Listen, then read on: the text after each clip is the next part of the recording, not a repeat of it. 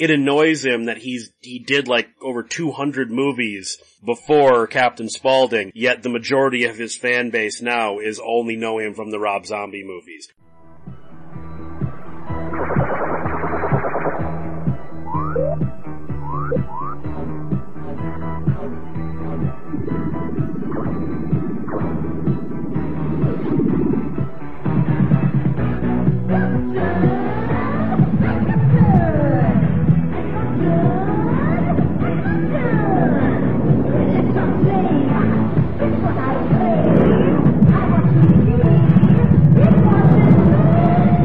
Radiodrome.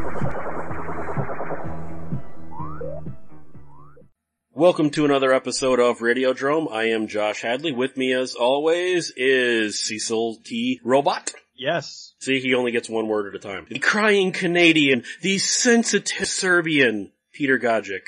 Indubitably.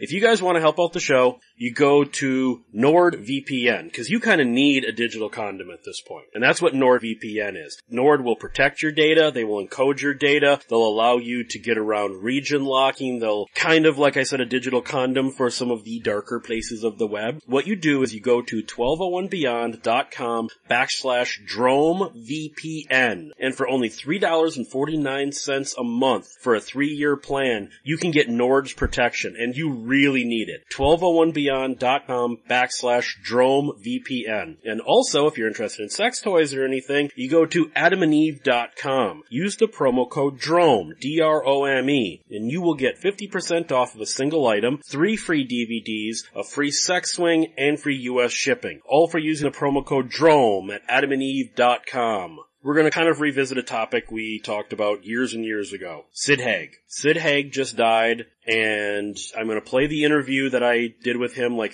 5, 6 years ago, because I think it needs to be heard, and I think it's still relevant. With Sid Haig's death, what did you guys think when you heard he died? When I heard probably a couple weeks before he actually died that he was sick, you always get worried whenever there's an older actor or director or some celebrity that you know that is older and you hear that they've gotten sick, that it's like, oh no, because I love the guy, but a lot of people only came to know him recently, but he's 80. It's not as easy to beat something when you're 80 as it is when you're like 20 or 30. So when I heard that he was sick, I got really worried, and then it came out that he was okay, and I was like, okay, good. But then just it wasn't a surprise. It was sad. I was very, very sad, but it really wasn't like as big. Like when you have something came out that Anton Yelchin died. Like, that was a surprise, because the dude was, like, 27. Like, that was, and it wasn't, like, drug-related, it was just a freak accident with his, being killed by his own car, and it was just like, oh my god, what?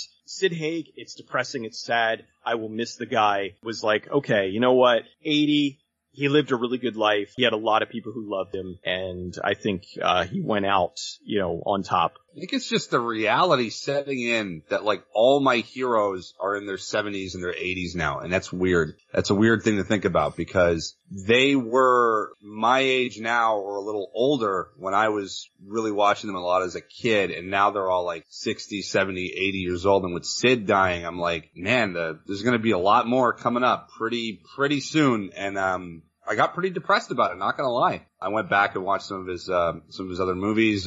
Galaxy of Terror has always been one of my favorites. I've always loved his Corman work. I'll always remember the guy for just being constantly professional at his craft. Always a great actor, a very chameleon-like actor. He could play pretty much any role. He could be funny, he could be scary, he could be dramatic.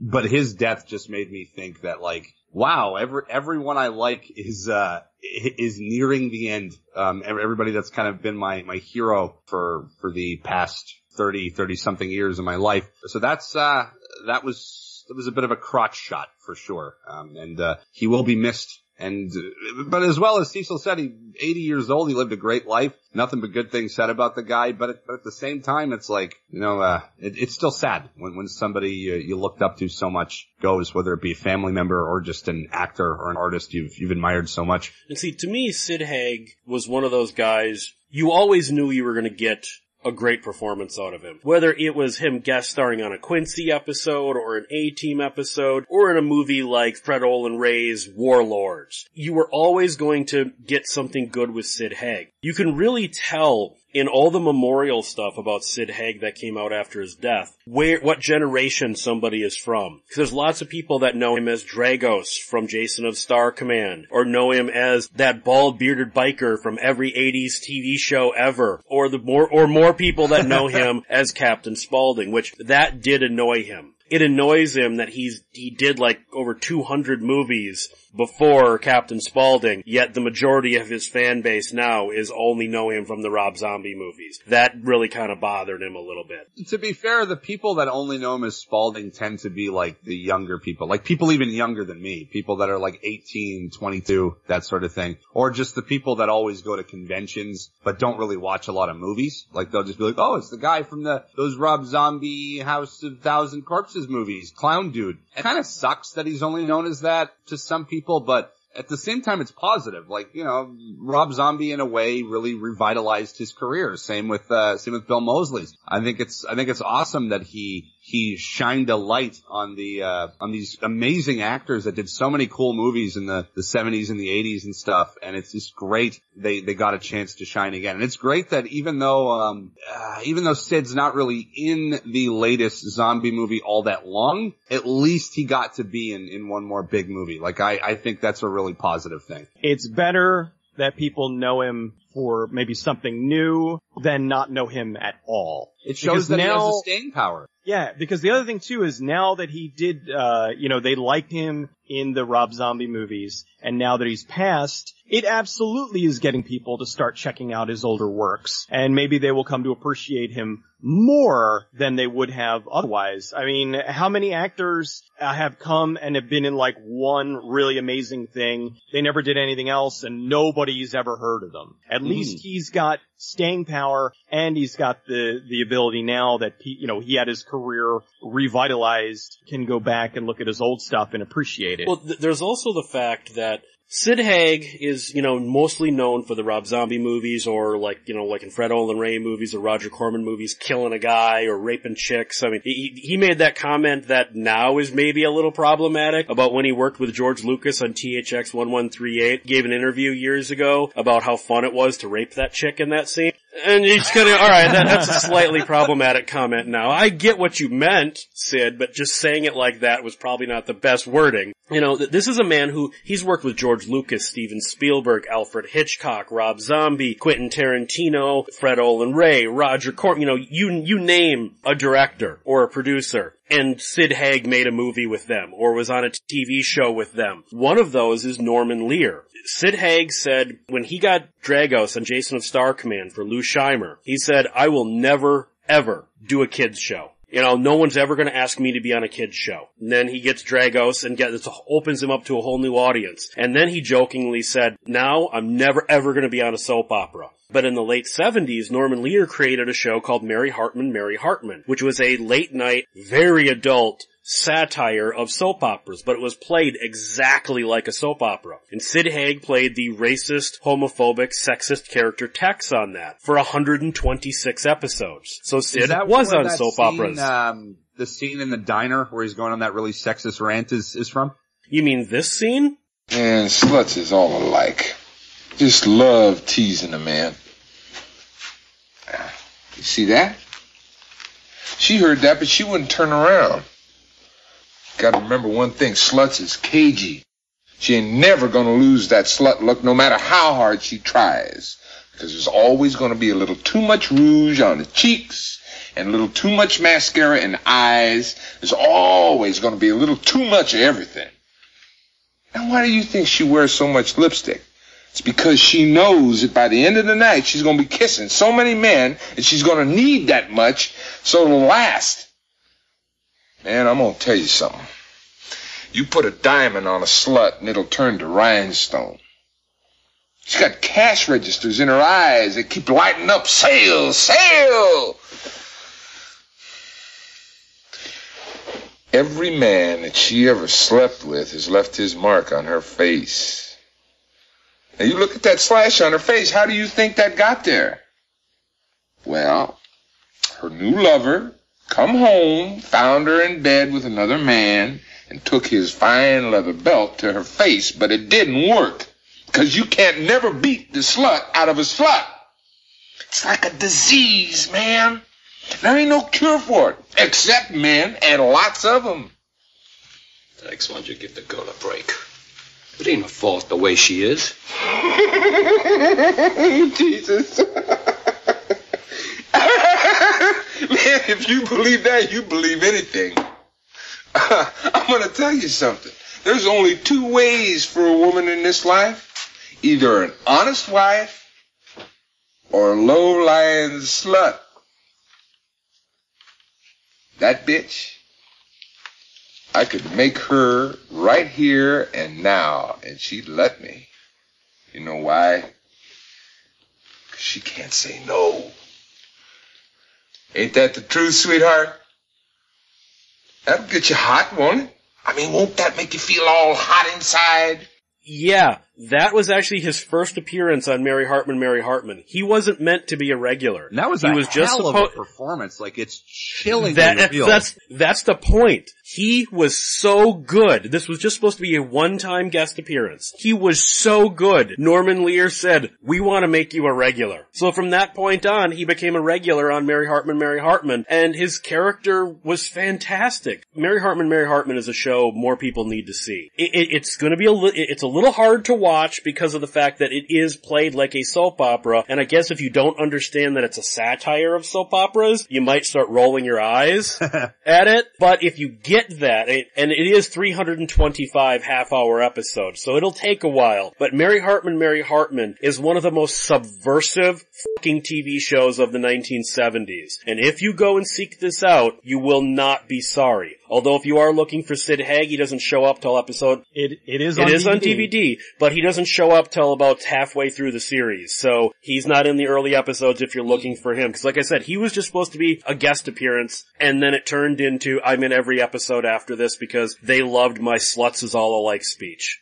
That's the power of Sid Haig. Even when he's on something, like I said, like on a Quincy episode or an A-Team episode or Amazing Stories, you can never say Sid Haig phoned in his performance. He's always giving 100%, even if it's a 3-line guest role. I remember when he was on the pilot episode of the Shaft TV series. He's not even credited. He's just one of the big pimp guys' bodyguards. And that's it. He doesn't even have a line of dialogue. And he's intense as hell. Because he's Sid fucking Haig. The first time I was really going over trying to rack my brain when was the first time I saw Sid Haig. And it was either Buck Rogers or, syndicated Buck Rogers or syndicated, Jason of Star Command. It's one of those two. I remember seeing him in a sci-fi role, but I can't remember which one it was. But I just remember, he had a much bigger part in Jason of Star Command. He was the main villain, was only like 2 episodes. Yeah, he was the main, but in Buck Rogers, he was only in like 2 episodes. He had that much of a presence. He made you remember him. He actually made me want more of that guy. And, since I've seen him in tons of movies over the years, and it was really nice to see his career get a jump back. When he started starring in the Rob Zombie films, like he hadn't been in anything for a while. That was by choice. Mm-hmm. He actually retired in 1992 and became a certified hypnotherapist. Think about that. Say you're going to get some repressed memory or some childhood trauma, you're going to hypnotherapy, and Dragos from Jason of Star Command is your hypnotherapist. I think that would be weird. You're like, what? Wait a minute, didn't you kill people in movies? But he had the part in Jackie Brown with Tarantino. So, and Tarantino is known for, he brought Travolta's career back from the complete dead, for better or worse. He was not doing anything, and he brought him back. So he's always known for bringing back a lot of classic actors, and so he brought him back. And then 6 years later, he was in House of Thousand Corpses. And I think it's just it's cool. It's interesting to see that in his career. And it's also interesting to see how he looked at his career. He looked at everything. He says it right in the interview. He's very picky about the scripts he takes. except when rent is due. So you can almost tell when you look over his like IMDb page. You can go, that one he wanted to do, that one he needed to pay the rent that month. Yeah. To us, it's something special, but to a lot of them, it's just work.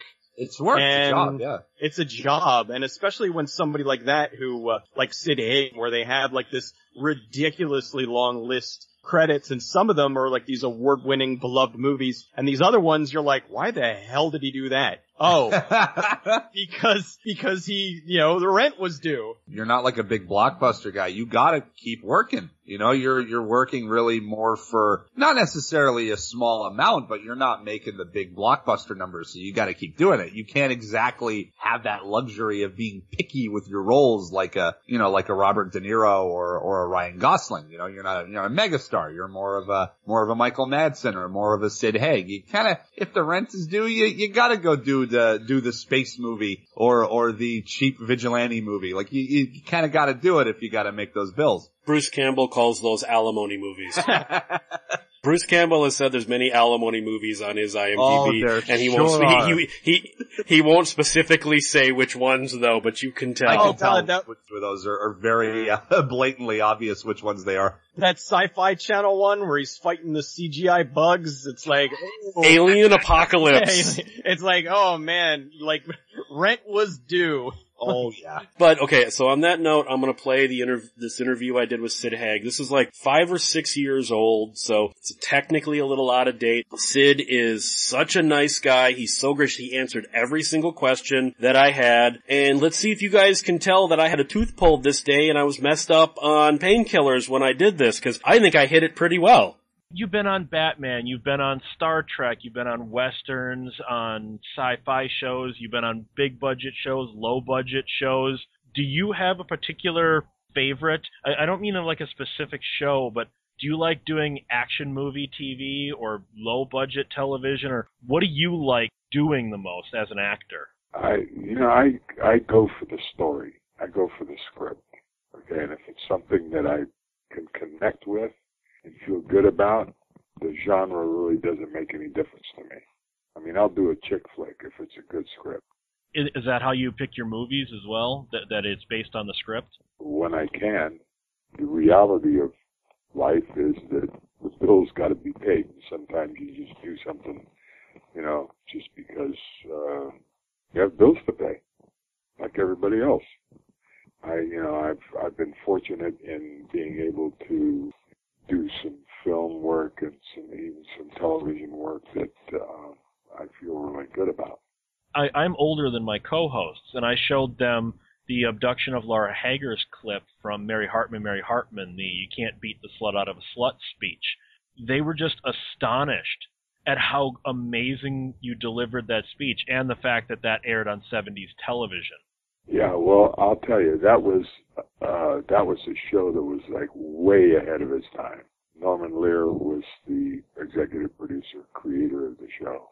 That worked out to be something that was just a treasure to do, to go to work every day, and probably one of the biggest compliments that I was ever given, because I did that episode that you're talking about, and a couple of weeks later, they called and asked if I would like to do another one. And I said, yeah, sure, I had a lot of fun. And 126 episodes later, they killed me. Yeah, you mentioned that on the Jason of Star Command DVD. Was it weird working on a soap opera for somebody with your history of, you know, basically killing people on TV and in movies up to that point? It wasn't weird. It was fun to be able to do something different. You know, you always want to kind of stretch the envelope and do something that is different from all of the stuff that you've been typecast in. Well, speaking of that, probably your other role that people are shocked that, you know, Sid Haig from the Rob Zombie movies and all that is in was Jason of Star Command, which I didn't see first run, but I grew up watching on Saturday mornings in syndication. I think it's amazing to see you as Dragos. Things have a funny way of working out. I was at Rob Zombie's wedding. And at the reception, I was talking to his brother, and he said, this is so weird. And I said, what, the wedding? He said, no, standing here talking to you. I said, what are you talking about? And he said, when Rob and I were kids, we used to get up every Saturday morning and watch Jason of Star Command. And you scared the crap out of us every Saturday. Rob saw me pop in the kind of films that he liked to watch, and he said, and this is actually a quote from him when he gave me the Igor Award, Universal Studios. He said, if I ever get to direct a film, I want that guy in it. And that goes back to Jason of Star Command. Do you have people that recognize you more from the Jason of Star Command, Mary Hartman's, or being on the A-Team or Star Trek? Or do you have more of an audience nowadays with the Rob Zombie movies and, Jackie Brown and whatnot? It's more the recent stuff. People think I started my career with House of Thousand Corpses. So, yeah, it's just the way it goes. Well, speaking of starting your career, at the beginning of your career, I don't mean the very beginning, but I mean throughout your career, you've worked with some huge name directors. I mean, you've worked with George Lucas and Steven Spielberg, and then you've also worked with Roger Corman and whatnot. What of the two worlds is the most fun? I know you said you go for the script, but I mean just on an acting level, is it more fun being on Amazing Stories or on Werewolf? Wow, it's amazing that you brought up those two shows. Werewolf was a situation where Tommy Sands was supposed to direct that episode, and he got the flu. And so the producers, one of which I had a strong association with, John Ashley, just called the guy who was directing the present episode and said, you're going to have to stay and do this next episode. And the guy says, I don't even know what you're talking about. I haven't even finished my episode yet, I said, well, tough, you're just going to have to do it. He said, so, okay, send me the script. And so they did. And he read the thing and he said, okay, this is what I want. I don't want you to send me anybody that is not theatrically trained. Stage actors is all I want. So that's how I got the job, because I was one of those guys. He directed almost the entire episode took place in a boxcar. So he used the parameters of the boxcar like a stage, and the ends, the two ends, the right and left end of the boxcar were like the proscenium of a stage. And so that's the way he did it. He staged it. And the cameras were moving more than the actors. They were coming in for two shots and singles and this, that, and the other thing. We just kept going. And he finished the show a day early. It was a good episode. It was really, I think, one of their higher-rated episodes. So that's how that thing worked out. I also, and I don't know why I forgot, I also worked with Hitchcock. And that was a funny situation because I got called in to do the interview for Topaz. The secretary answered her little remote thing, whatever, and said, Mr. Hitchcock will see you now. And I went on the bar and I heard him come in on the inside. And I walked in and he was over on the side getting something out of a file cabinet or whatever. And so he was walking back across to his desk, and his wife had decorated his office for him, and there was like Irish lace curtains on the windows. And as he walked across, you got the famous profile, and I started to laugh. And he looked at me, and I just kind of motioned towards where he was, and he realized what I was seeing, and he started to chuckle. And he said, sit down, my boy, and so we sat and we talked for a few minutes, and I got the job. So, things just, if you kind of stay on your toes and go with the role, things just kind of happen and work out for you.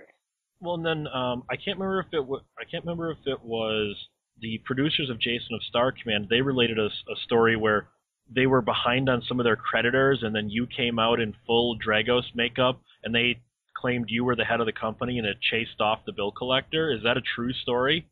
That is a true story. It wasn't a bill collector. He was a guy that was trying to sell something, okay, and he just kept showing up and saying, well, the owner of the company isn't here, and, the secretary's trying to protect everybody. And he just kept coming back, and so one day he came back just as I was walking down the hall, and I said, is the owner of the company. And the secretary said, yeah, that's him right there, and pointed at me.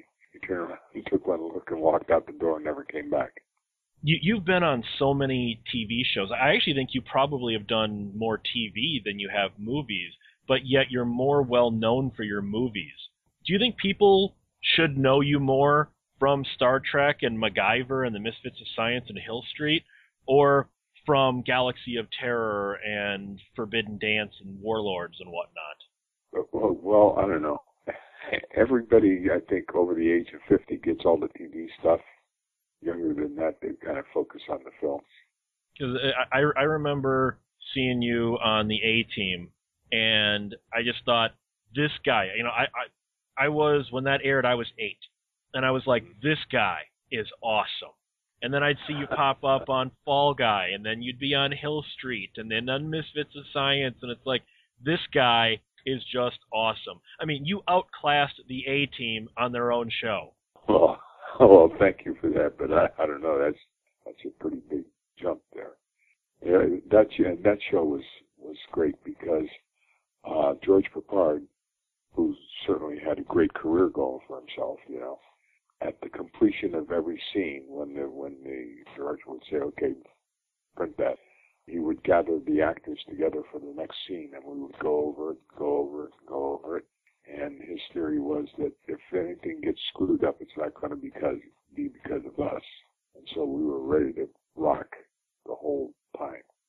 You mentioned earlier about how the script is what you look for. I can't remember if it was just an interview you gave or it was on the Galaxy of Terror DVD, but you mentioned that you didn't like the dialogue. That's why Qwad ends up being essentially a silent character in the movie. Was that an issue of you liked the character but not the dialogue, or something that changed later? Because I adore Galaxy of Terror. I love that movie. And you have such a glorious death, being killed by your own severed arm. That was a situation where Roger wanted me to do that. Roger Corman wanted me to do that film. And I said, fine, send me the script, you know. And so he did, along with the deal. I read it, and I liked the character, but I called him and I said, okay, I'll do this on one condition. And he said, you're not getting any more money. I said, I know that, okay. I mean, we had this great relationship where he would send me a script and a contract. Either I signed the contract and worked, or didn't sign the contract and didn't work. No hard feelings either way, okay? So he said, you're not getting any more money. I said, no. He said, so what's the condition? I said, did I do it mute? Why? I said, have you read that shit? And he goes, oh, yeah, okay, fine, you can do it mute. So that was how that worked. You did have one line, though, the live and die by the crystals. The director forced me to say that line. And since I'm old school, there are certain rules that apply when working with directors. Number one, the director is always right. Number two, if the director is ever wrong, refer to rule number one. That's what I did. I gave the director the respect that directorship deserves. Said that stupid line. I'd love to have that cut out of the film. Well, that said, even though Galaxy of Terror was kind of obscure for quite a while, it's got a huge cult following nowadays. Do you kind of look back at it a little more fondly, like maybe you wish you had done the dialogue, or you're glad you stood your ground? No, I'm glad I stood my ground. Still not that enthusiastic about having to say that one line. And I think, you know, the reason why the thing caught on later, because there were all of those films, you know, all of Roger's films had like limited release, theatrical releases. People just didn't catch up to it. And then all of a sudden, when it started appearing on, you know, the DVD started appearing, people caught on to it. And friends would tell friends and blah, blah, blah. And then the thing just really took off. And a lot of people say it's, you know, one of their favorite sci-fi films. So, you know, that's just the way things work out. I think the longest run we had on a film was The Big Dollhouse that we did with Roger Corman. It was Pam Grier's first film. And that thing, reportedly, because I wasn't there, but this is what I heard through the grapevine and reading and whatnot, That film played at the same theater in Tokyo for 6 months straight. And they just kept wearing out prints, and Roger just kept selling them more prints. So it was great. Well, with you doing low-budget TV and, you know, low-budget movies, high-budget TV, do you ever have an issue going between the different worlds of that?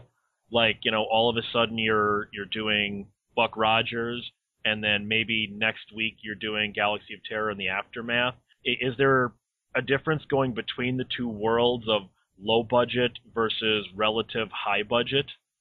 Well, okay. There is a difference just in the fact that TV is different than film, because TV, you got to hack it out every day. You have to have, you know, 19 to 21 setups every day. Basically, when it comes right down to it, TV is something that you do to keep the audience interested until the next commercial shows up. And we go from commercial to commercial. You get some good television, okay?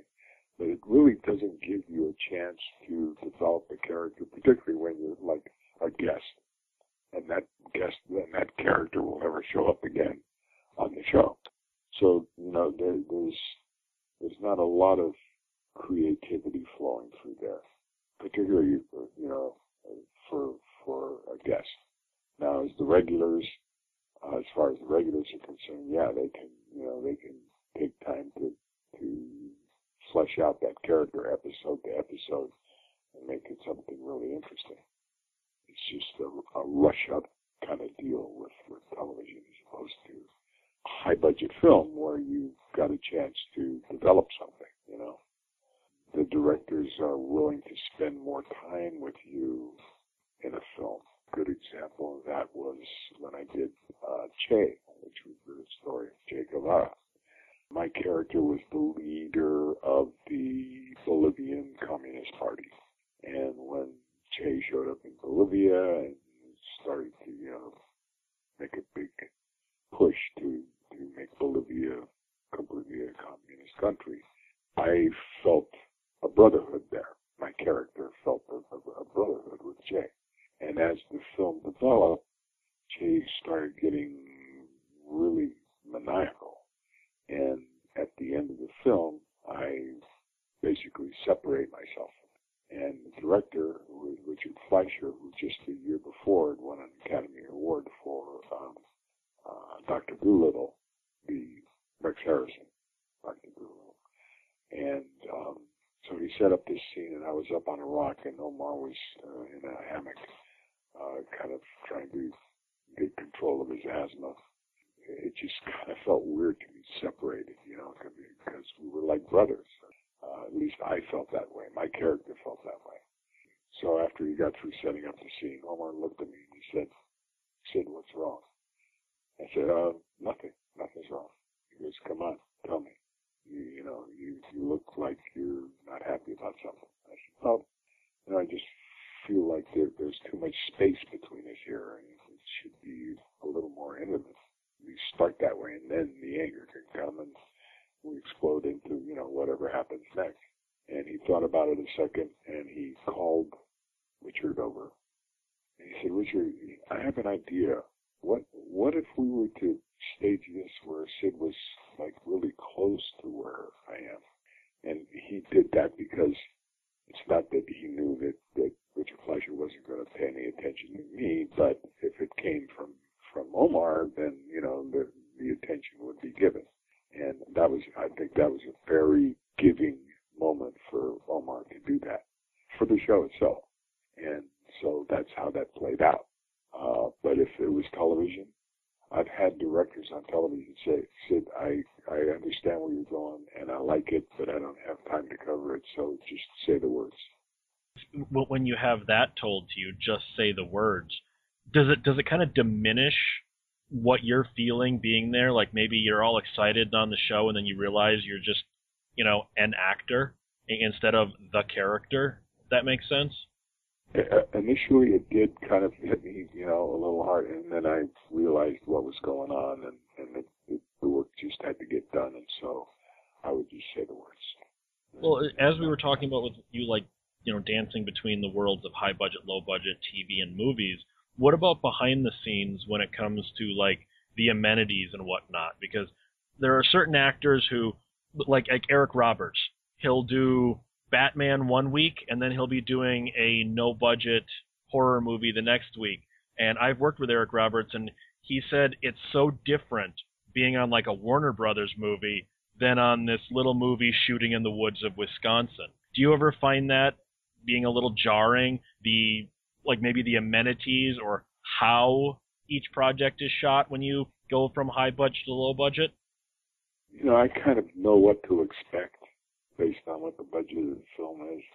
And I know not to expect too much. And the thing that taught me that was working in the Philippines. I mean, I had done like 4 or 5 films in the Philippines before somebody actually came up with the idea of having a chemical toilet, okay?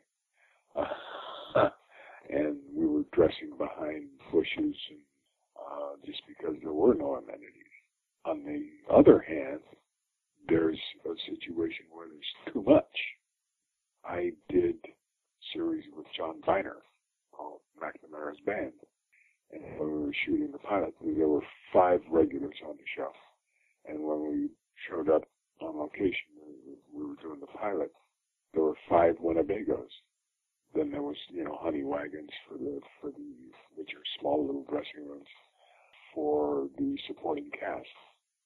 And he goes, "What's all of this?" And he said, "Well, those are your Winnebagos. There's one for each one of you." And he said, "Well, what are those little things?" He said, "Well, that's where everybody just kind of gets dressed." He said, "Oh, well, I'll tell you what. Which one is the best Winnebago?" And the guy said, "Well, that one right there is yours." He said, "Okay, keep that one. Get rid of the other 4, and we'll all get dressed in the little tiny rooms. The Winnebago will be the place where we just hang out." And that was something that was just like unheard of, because, you know, you went from Charlie's Angels where everybody had their own Winnebago. Every one of the women had their own hairdressers and their own makeup people and their own this, that, and the other thing, okay? Because nobody wanted to be the first one called for makeup. You know, why show up at 6:30 when somebody else is showing up at 8 to have the same thing done? So they all had their individual makeup people and their own individual wardrobe people and their own individual Winnebagos and blah, blah, blah. So we just kind of turned that around, and everybody on the show, all 5 of us, had our assignments, okay? One guy would bring in the pastries, and somebody else would bring in the sodas and whatnot, and somebody else would do whatever. And that was our party wagon. We'd all get dressed, and we'd go in there and play music and laugh and joke and fool around. And they parked it like a quarter of a mile away from the set because we were just crazy, and then they would send the car for us to come and do the scenes. But, you know, that was like a complete turnaround from everything else that had been done. So, you know, things change depending on the personalities. Well, speaking of the personalities, you and some of the other people that really did a lot of television and then movies, you guys all have this kind of genial, very nice, very down-to-earth quality to you. People like you and Michael Ironside and John Saxon and people like that. Did you ever run into any egos? I mean, any of the problems with, you know, the main cast members or the star of the movie or even an arrogant director? Anything where you personally ran into an ego problem of somebody else? You know, a movie star or something? Not really. I've been very lucky in that aspect. I haven't had to deal with, you know, super ego problems. There was one case where we were doing McNamara's Band, and the guy who was like I think he was their first assistant director or something, was one of those screamers that just like is hollering at everybody to get them going. John Minor didn't like that at all. I was feeling a little crazy about it myself. And since John was also a producer on the show, the next day that guy wasn't there anymore. We had a very genial, you know, assistant director, and kind of understood that you don't holler at people to get jobs done. You just fast people do it and I'll do it. But that was like the only time I really had any kind of big ego thing. And it wasn't even from a cast member. It was from somebody in the crew. You have a very unique relationship with your fans. You seem to be really down to earth with your fans at signings and conventions and whatnot. What do you think about the Sid Haig fan base? Whether it's the older people like me who grew up on Jason of Star Command or like Rob Zombie, or the new people who know you from the Rob Zombie movies. What's your relationship like with the fans? My relationship with the fans, I think, is good, and it's healthy, and it comes from a good place. See, I understand that those are the people who put food on my table, and I am not going to disrespect them by not responding to them in whatever way. These are people who I demand that I give them the respect that they deserve, because they buy the tickets, they buy the DVDs, they buy the tickets and the T-shirts and the sweatshirts and all of the crazy stuff that we sell, okay? The action figures and everything else. And so why would I snub somebody that extends themselves that much to me and for me? That's just common decency and being human, you know? You treat somebody well that appreciates what it is that you do and shows it by giving up their money. You know, that's crazy. I made a vow that I would never raise my prices, and I'm sticking to that. Speaking of the fan base, what do you like to be remembered for more? Doing the kids stuff like Jason of Star Command or Electra Woman and Dinah Girl or Wonderbug, doing the more serious drama stuff like Mary Hartman, or doing the sci-fi stuff where you're killing people and shooting laser guns? What do you want to be remembered for the most out of your very vast career? I'm just thrilled to death that people remember. Whatever I've done that they can connect with, I'm good with that. So you don't have a preference whether somebody maybe loved you, on Wonderbug or Electra Woman and Dinah Girl, or loved you killing somebody in the Filipino jungle for Roger Corman? Doesn't make any difference. As long as I did something to please them and something that they remembered, I did my job.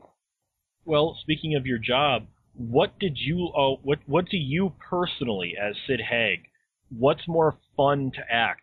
As in a cop show where maybe you're a thug, maybe you're a police officer, or in a sci-fi show. What's more fun to act on as a set? Would you rather be on the backlots at Universal or a completely made-up world by James Cameron? Well, here again we come to what the project is. I have fun with things that stretch the imagination, and sci-fi certainly does that. Horror does that. Cop shows are cop shows, and there's good ones and there's bad ones. But they pretty much deal with one thing: crime. Boom, done. So, I enjoy working things that are a little bit out there. I've enjoyed doing comedies. I had a great time doing Choo Choo and the Philly Flash with Carol Burnett and Alan Arkin. It's doing the unpredictable, because we know what's going to happen at a cop show. Somebody's going to find somebody dead, and then for the next 59 minutes, we find out who it is, and we throw them in jail, and that's the end. With sci-fi or horror or comedy or whatever, you don't have that. At least if it's a good script, you don't have that footprint that's there. Well, speaking of that footprint, like I just mentioned James Cameron, who you worked with on Galaxy of Terror, and you also worked with George Lucas when he was just starting, and you worked with quite a few what are now some huge filmmakers when they were first starting out. Do they remember you? Do they, call you up maybe to audition for the new movies and stuff? Or evidently they don't, because I've never been called by either. I had to ask the question, though, because you worked with Lucas and Cameron, so how different is it? Because a lot of your TV work, even some of the more comical stuff, is more straight laced. But then you also did stuff like Just the Ten of Us and Sledgehammer. Do you like doing the straight up comedy stuff as well, where you're not trying to pull comedy out of a serious scene where it's meant to be funny? I enjoy that. I do enjoy doing comedy. And the funny thing about Just the Ten of Us, you know, Bill Kirkenbauer started on the Growing Pains as the coach of the high school team, whatever. Just the Ten of Us was a spin-off from Growing Pains.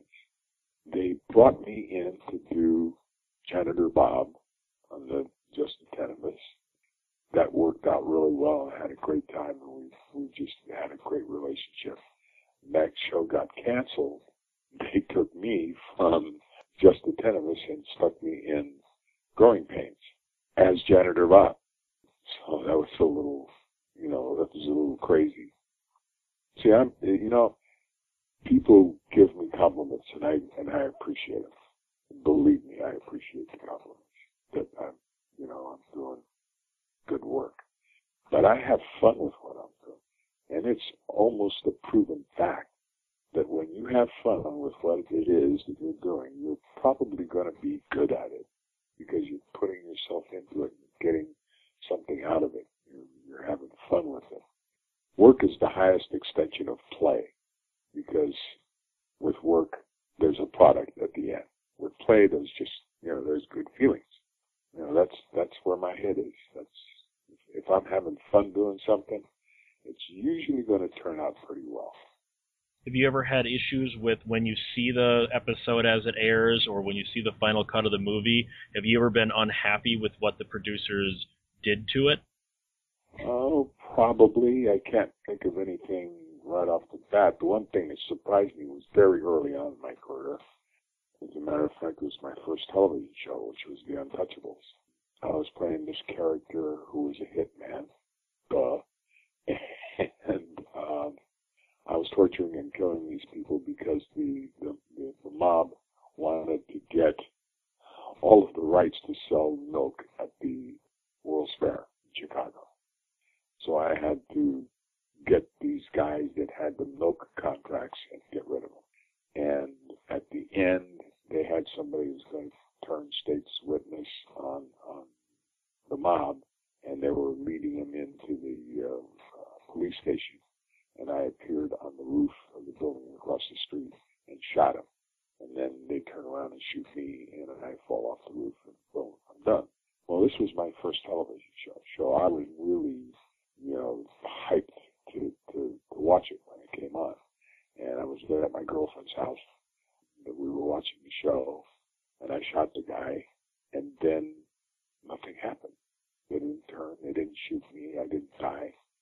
I'm going, what's up? So I called my agent the next day, and I said, what's going on? They cut out that scene. And she said, well, I don't know, but I'll check. So she got back to me about an hour later, and she said, well, the reason they didn't do that is that they want you to be a recurring character on the show. Oh, okay, great. My first television show, and I get an offer to become a recurring character. Then there was a big to-do about presenting Italians in a bad light and one thing or another, and there was pickets going around there. I think it was NBC. So they just canceled the show.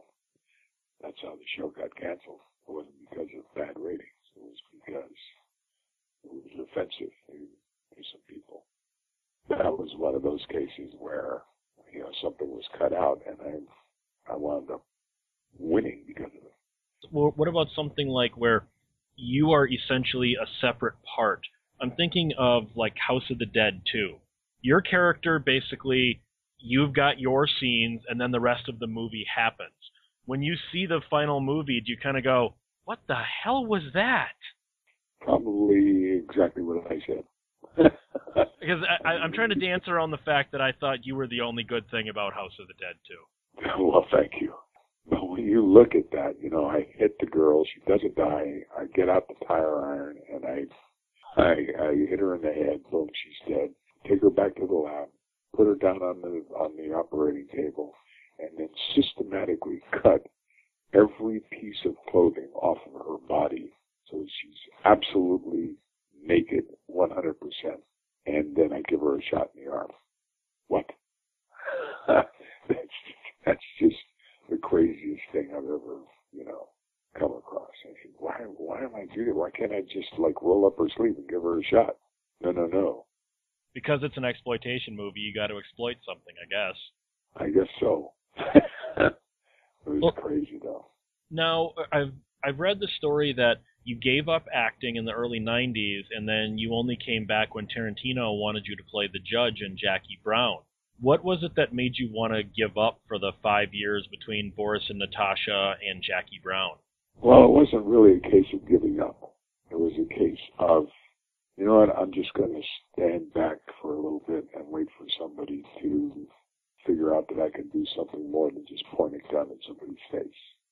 So when Quentin called, he called my house. I don't know how he got my phone number, but I guess when you're Quentin Tarantino, you're, like the CIA. Give me Sid Haig. Okay, fine. He called and he said, I understand it. You don't want to do any more stupid heavies. I've written a part for you as the judge, Jackie Brown. I won't take no for an answer. You're going to do this. Okay, boss. There we were. And he didn't tell Pam Grier that he had cast me in that role. So when she showed up on the set and she saw me in the robe, she cracked up laughing. She hit the floor. Being in a Tarantino movie, which is obviously a big boost, kind of got everything rolling again? No. Nothing happened. Until I got the script for House of Thousand Corpses. And that was something, because in that time period when I was waiting for somebody to wake up, I was still busy. I was still active. I was working for a company that was doing basically commercials and educational videos and documentaries and stuff like that. I had probably about a third of the commercials that were on Comcast were mine. Wrote the copy and produced it and directed it and did the editing, stuck in the music, the whole ball of wax. For all of that time until I got the call to go to this building and sign a letter of non-disclosure and take the script home and read it, and if you like it, the part is yours. And that was House of a Thousand Corpses. And obviously that thrust you back into the limelight. Now, even in the 90s, when things started to... dry up's not the right word. When you kind of put your foot down waiting for something to happen... A lot of these TV shows you'd only see in reruns, right? I'm assuming you probably recorded them yourself, so you had a copy. Is it any different now when you can go to Best Buy and you can see almost an entire wall of that you can go, I was in an episode of that, I did one of those, I did two of those, I did one of those. Have things changed when it comes to looking back at your career? I look back at my career and just kind of get a good feeling that I was able to do all of that work.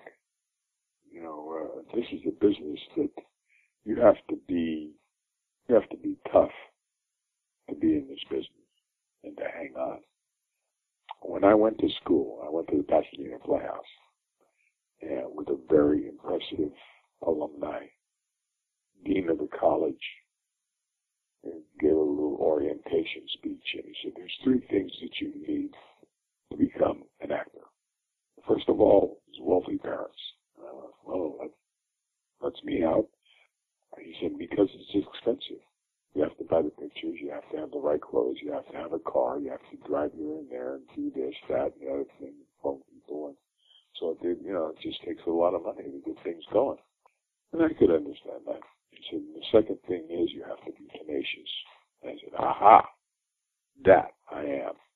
He said, and the third thing is, if you happen to have a little talent, it'll help. And so I took the two out of the three and made it work. I don't let go. I never had a backup plan. And this is something that I've told kids that have asked me about, how do you do this and blah, blah, blah. And it's like, if you're passionate about something, I don't care what it is, whether it's acting or cooking or anything else, okay? You want to be a chef.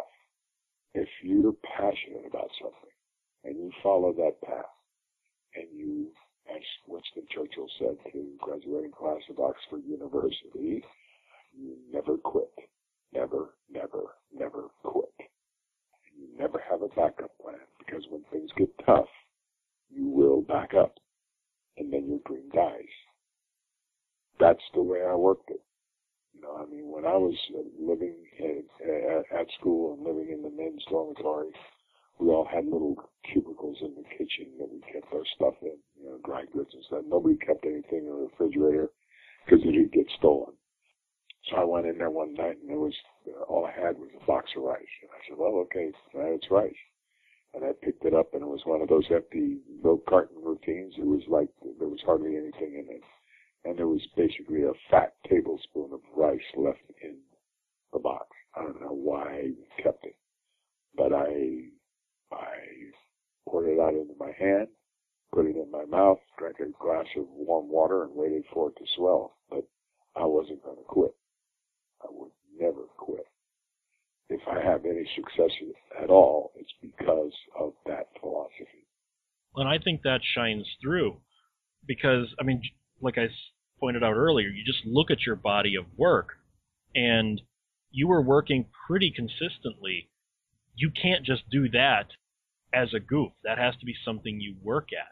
So clearly you worked at this, which brings me to, I guess, my next question. How did you work at this? Did you get roles on Hill Street and all that? Were they mainly offered to you, or did you go to your agent and say, Hill Street Blues is a fantastic show. I want to be on Hill Street?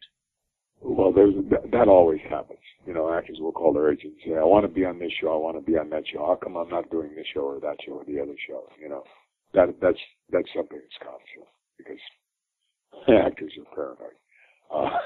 And they want to do stuff that sometimes is just not right, you know. And I had that conversation with one of my agents, and he said, you know what, come to the office. And so I went to the office, and he handed me the breakdowns for all these shows. And he said, find me a show in there that you would fit in. And I looked through this whole stack of television shows with roles, and there just wasn't really anything for me to play. And so that's when I just calmed down and waited for things to happen. And sometimes that's just what you have to do, you know. It's like going fishing. You can't force the fish to take the bait, okay? You got to sit there and wait for a hungry fish to come along. There you go. But by the same token, because I was working so much, there came a point in time where I had a guest starring role on a different television series every night of the week. Sunday, Monday, Tuesday, Wednesday, Thursday, Friday, Saturday. Every night. And so on one show or another. And so I said, I have to put the money out to take out an ad for this. So I took out an ad in Variety and Hollywood Reporter. And my agent got a call from the people that were doing Batman. And the guy said, this guy is doing a guest starring role on every show on television except mine. Get him in here now. And so I went down to the office, and he handed me the script. You know, go in that room over there, read the script, and whatever you want, except for the part of King Tut, whatever you want, it's yours. And so that's what I did. You know, those times are rare. But I took advantage of the situation, the fact that I was doing all those guest appearances in that 1 week to generate more work. And I've worked myself out of work. And I've restarted my career like 5-6 times. The attitude is, oh my God, Sid Haig, we've seen enough. Sid Haig, okay, well, give me somebody else. And then it comes back to, you know, I think Sid Haig should do this job. And then my career starts all over again. I mean, the big action starts all over again. And then they see too much in me, and then it goes away, and then it comes back, and then it goes away, and then it comes back. I've got many ways to put food on my table. I'll do, and the thing here's a point why I do so many conventions is a hedge against having to just do stupid stuff for a little money to pay the bills. That can be more detrimental to your career than helpful. And the money isn't that. I mean, I actually had somebody offer me $100 to come up to their hotel room at a convention and do a scene for their movie. You were talking about how being on, all these TV shows would get you more TV shows. Were there any that you wanted that you couldn't get? Like you really wanted to be on Miami Vice or something like that, and it just never happened. Do you have any regrets of you really wish you had been on a certain show? I don't think so. I don't think I remember saying, "Oh God, I got to be on this show," and not getting it. Because I did some of the greatest shows. I mean, I did 9 Mission Impossibles, okay, and that was like the number 1 rated show on the air. Mannix and all the rest of that stuff that I did through the years. The Man from U.N.C.L.E. and all of those were good shows, So I really can't remember saying, God, I wanted to do that show and not getting it. I mean, there's shows that I've wanted to do that I haven't, I didn't have this burning desire to get it done. If you're going to hire Sid Haig, you need him to kill a regular or something. Yeah, I've beaten up more good guys than you can shake and stick at. It's funny. Sometimes, I'll go on a show and just as a joke, one of the leads will say, oh, no, not this guy again, Robert Wagner. He said, oh, we can't work together anymore. After I did a Heart to Heart, I said, why? He said, because the first time we worked together, you threw a knife at me. And the second time we worked together, you threw a bale of hay at me. And on Heart to Heart, there was this confrontation, and I picked up a love seat and threw it at him. He said, and so, like, what's next, a Volkswagen Bug or something? So it was all a joke, and we had a good time with it, but, With all of the retro television, and you have all these retro TV channels now, do you ever flip channels and find that just like when they were on the air and you were on something every single night, it's the same thing now that, you're on... 9 different shows in one week on the retro station. Does that give you a little twinge of nostalgia? Well, yeah, it does, and I'm not a remote guy. Okay, flip through the channels. People come up and in a coffee shop or whatever and say, "I saw you on my whatever show, the Lucy show." Last night, and well, cool. Did you like it? It's, oh God, it was so funny, and this, that, and the other thing. So I get a good feeling from that, and the fact that those things lasted and they're still playing, and gives you kind of a good feeling that something that you did wound up being something that just lasted through the years. I've been doing this for 54 years. Well, since you have been doing this for 54 years, do you get sick of people like me constantly asking you about all these things that you've probably told these stories 100 times? Or do you enjoy relating these stories to the people who grew up watching your stuff? I enjoy it, okay, and I think it serves a purpose, okay, not for me, but for the people that I love, like yourself, who are interviewing me. If something that I say strikes a spark in you to make you push yourself a little harder or stick with whatever it is that you're doing, it gives you a little lift here and there. You see, that's very important to me, because very few people understand this, but there are 2 responsibilities for an actor. Number 1 is to educate, and number 2 is to entertain. Well, everybody forgot the education part, okay? And now it's just make me laugh, make me cry, make me do this, that, or the other thing, okay? you know, the education part is important to me. Might not be to anybody else, but it's important to me. So through these interviews, and I've done a good zillion of them, if somebody picked up on something that I said and they felt that they could advance themselves by doing that, then you see, I've done my job. I did my job as an actor by entertaining, and I did my job as an actor to educate. Certainly look for Lone Tomahawk, which is in post right now. It's a new Kurt Russell film, and just finished it this summer with a lot with David Arquette. That was so grueling. I mean, we were dressed in winter clothes. It was like 105 out or something. See, that's another thing that people don't understand.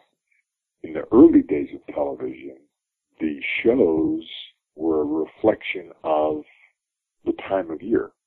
It was a reflection of the season. And since the new television season started in the fall, those shows reflected the fall season. So you were working in, you know, parkas or heavy jackets or whatever, but you were shooting it in July. Okay, so it was a little weird. That's why if you look at some of the old beach movie films, there are very few close-ups on the beach because they were shot in January. Okay, and the Goosebumps were showing. So. And the reason they were shot in January is because nobody was at the beach and they could, you know, shoot wherever they wanted. But, yeah, there's that aspect people really don't realize. And now it doesn't really make any difference because there is really no season anymore. I mean, shows start up in, you know, January, or they start up in March or whenever, you know, new series. So it's kind of freewheeling now, so they don't really pay that much attention to the season in terms of how they're scheduling their shows. And also, you know, besides Bone Tomahawk, I'm doing a very interesting project called Abruptio. And this is the first time this has ever been done, I've been told. They're using life-size marionettes. So all of my work is voiceover, but you know, the idea of using life-size marionettes is kind of interesting. That got my attention right away. But I really want to thank you for taking the time to speak to me, because, like I said, I grew up watching your stuff. I know my audience is a little younger than I am, but they probably grew up watching your stuff, even if it's in retrospect from the Rob Zombie stuff. Because, like you said, a lot of people think that you started your career with House of a Thousand Corpses. So I want to thank you not only for your body of work, but for being as down to earth and awesome to people like me and to the fans as you are. Well, thank you. I had a good time. The time just kind of flew by here. Oh my God, yeah. It's an hour later. And you know, see, I mean, when we're working here like this and we're just talking and having a good time doing it, the time flies by. I mean, I did a convention in Kansas City. I was on early morning radio with Doug Badley. It was an hour and 15 minutes commercial free because we were just all having a good time. And I hope you had a good time, because I know I did. Like I said, I had these weird questions about just very specific things about your career, like, oh, you were on an episode of that, tell me a little bit about that, or, oh, because, like I said, I wasn't kissing ass when I said I thought you upstaged the A-Team on their own show. Well, it was kind of fun. And the thing, you know, they gave me that nickname on the show. They started calling me Lizard Breath. And the morning after the show aired, I went into a coffee shop that I used to frequent. And this guy looked at the table, just looked up, and he went, "Lizard Breath." And just to play with him, I walked up to him and I said, "You might notice that there's no bars between you and me right now." And he started apologizing all over the place, and I started laughing. I said, "I'm just playing with you, man." People like you and Michael Ironside and John Saxon, the people who almost always play a heavy, tend to be the nicest people in real life. I think it's just a thing of you want to show people who you are as opposed to who they think you are. I mean, people look at me and go, oh, God, I better not, you know, piss that guy off because he'll kill me. Well, I'm not going to kill anybody. Okay? Relax. It's just, you know, it's a job. I'm just doing my job. And if I scared you, then I did my job.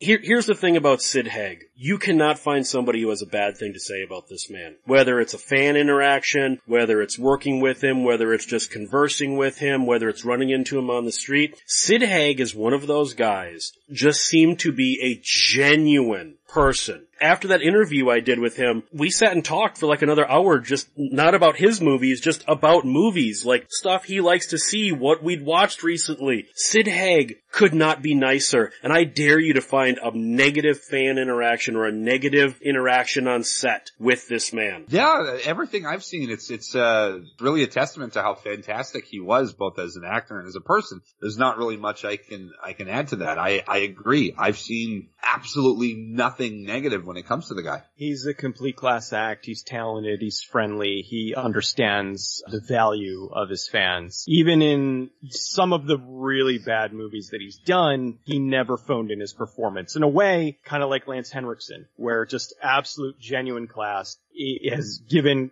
fantastic performances and never belittles his fans. There's only a few actors where you can say, I don't know of a single negative story. Angus Scrimm is another one. Every single person I've ever known that has worked with or met Angus Scrimm says he is the nicest person you will ever have met. And Sid Haig now takes one of those slots. I'd add another name to the list, and fortunately this guy's still with us, Michael Ironside. Not a negative thing to be said about that guy either. When it comes to Sid Haig, what do you think his legacy is going to be? Do you think with his death people are going to go and dig out, you know, the random episodes on Vimeo or Dailymotion of him on Quincy M.E. or the A-Team or his Amazing Stories or his old FBI episodes from the 60s and all this? Or do you think that it's just his legacy is going to continue to be the clown guy from the Rob Zombie movies? I kind of hope that's not the legacy, but if it is, I mean, at least people remember him for something. But what I'm hoping happens is now, especially since he's passed, people are going to go back down his back catalog of movies, of TV, of everything he's done and check it out. That's what I'm hoping happens, is that this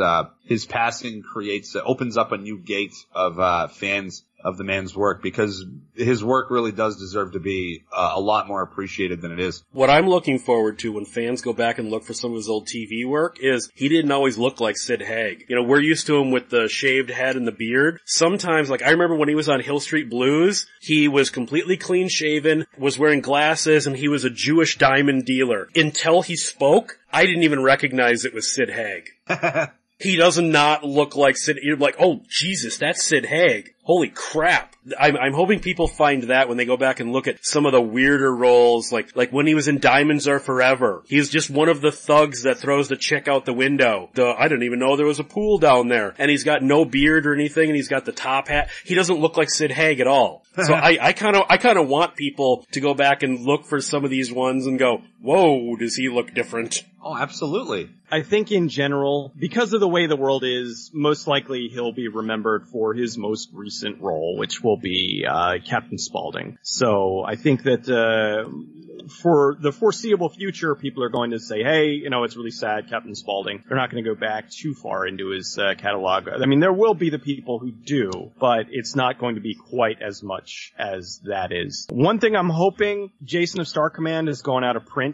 It's really expensive. It's like $150 for the set now. And I am hoping that maybe, because I have a feeling that was shot on film. So it would be awesome if they went back, released that on Blu-ray or something, went back and remastered it and released it. And I think that would actually probably get a little bit of attention, where it would be like, oh yeah, he was an awesome villain in this, so he wasn't just Captain Spaulding. That remains to be seen, and that's kind of up to whoever owns the rights to that. I personally would like more people to check out him as Tex on Mary Hartman, but like I said, there's a lot of people who probably are not going to have the patience to sit through a completely played straight satire of 70s soap operas to get to the great stuff. So Mary Hartman, if you guys liked All in the Family and the Jeffersons, this is the same kind of thing. It's going to take a little bit of work, but I think Mary Hartman is one of the most subversive television shows of the entire 1970s, and nobody but me seems to remember this goddamn show. So on that note, what is the favorite role of Sid Haig to you? I'm going to have to go with Dragos from Jason of Star Command. Maybe that, or possibly as Cutter in The Aftermath, which is a post-apocalyptic film, not surprisingly. Oh, he is brutal in that, from the early 80s. So, yeah, that's, he's really, really a good bad guy in that. So, and it's a post-apocalyptic movie, and, you know me and loving post-apocalyptic movies. So funny because, again, he's like the nicest guy, and the nicest guys play the best villains. I would kind of tie it either one of those two, either Dragos or Cutter. Galaxy of Terror. One of my favorite. He lives and dies by the crystals? Yes. That's, not only one of my favorite roles of his, but one of my favorites, of the earlier, like, sort of, 80s science fiction era Corman stuff. It's just it's a slick movie. It's a great watch. Everything looks awesome. I gotta go with that one. That's one I revisit, pretty frequently. I'm gonna go with either Tex from Mary Hartman, or, like with Cecil, Dragos. If you grew up on Jason of Star Command, at the time, this was the most expensive kid show ever. You can kinda tell, it looks cheesy to today's audience. Man, Cecil, when we were growing up, a kids show that looked like Star Wars, Oh yeah, it was a big deal. Like I said, I didn't see it at the time when it was on, but I saw it later. But it still held up very well. I think it's still, it's on YouTube, so you can watch clips of it and episodes. I still think it has a slickness to it, and it actually, I know some people might call blasphemy, but I think it looks better than Battlestar Galactica. And I'm not crapping on Battlestar Galactica, just saying there were a lot of times where you could kind of see the compositing in Battlestar Galactica, and I think it was a little bit nicer in Jason of Star Command. I also think it's funny that everyone who remembers Jason of Star Command remembers Dragos. Do they remember Jason? No. Well, Dragos. He was such an over-the-top villain in that show. Wasn't that the one where he's got, like, the sort of robotic eye thing and the red suit? Yeah, he was basically playing Cyborg Ming the Merciless. It was awesome. And he loved that role. He had so much fun in that. And he said in an interview that Lou Scheimer didn't know this at the time, but Sid was going through a really rough patch in his life, both financially and emotionally. And getting Jason of Star Command, he might have saved his life. And he told that to Lou Scheimer years later. And Lou Scheimer jokingly said, "Oh, I could have got you cheaper then." That's the kind of relationship that they had. You know what? It seems like they really liked one another, though, too. Use the Nord code, 1201beyond.com/DromeVPN. Use the Adam and Eve code, Drome. But remember Sid Haig. Go and watch... Don't watch one of his movies. Go and find some of his weird TV stuff from the 70s and 80s. You can find some of that on YouTube or Daily Motion or something. Go watch some of that and see why Sid Haig was a national treasure and why my generation grew up with Sid Haig. Keep one in the gutter, one fist in the gold. Have a good night. I feel so good. I feel so numb, yeah.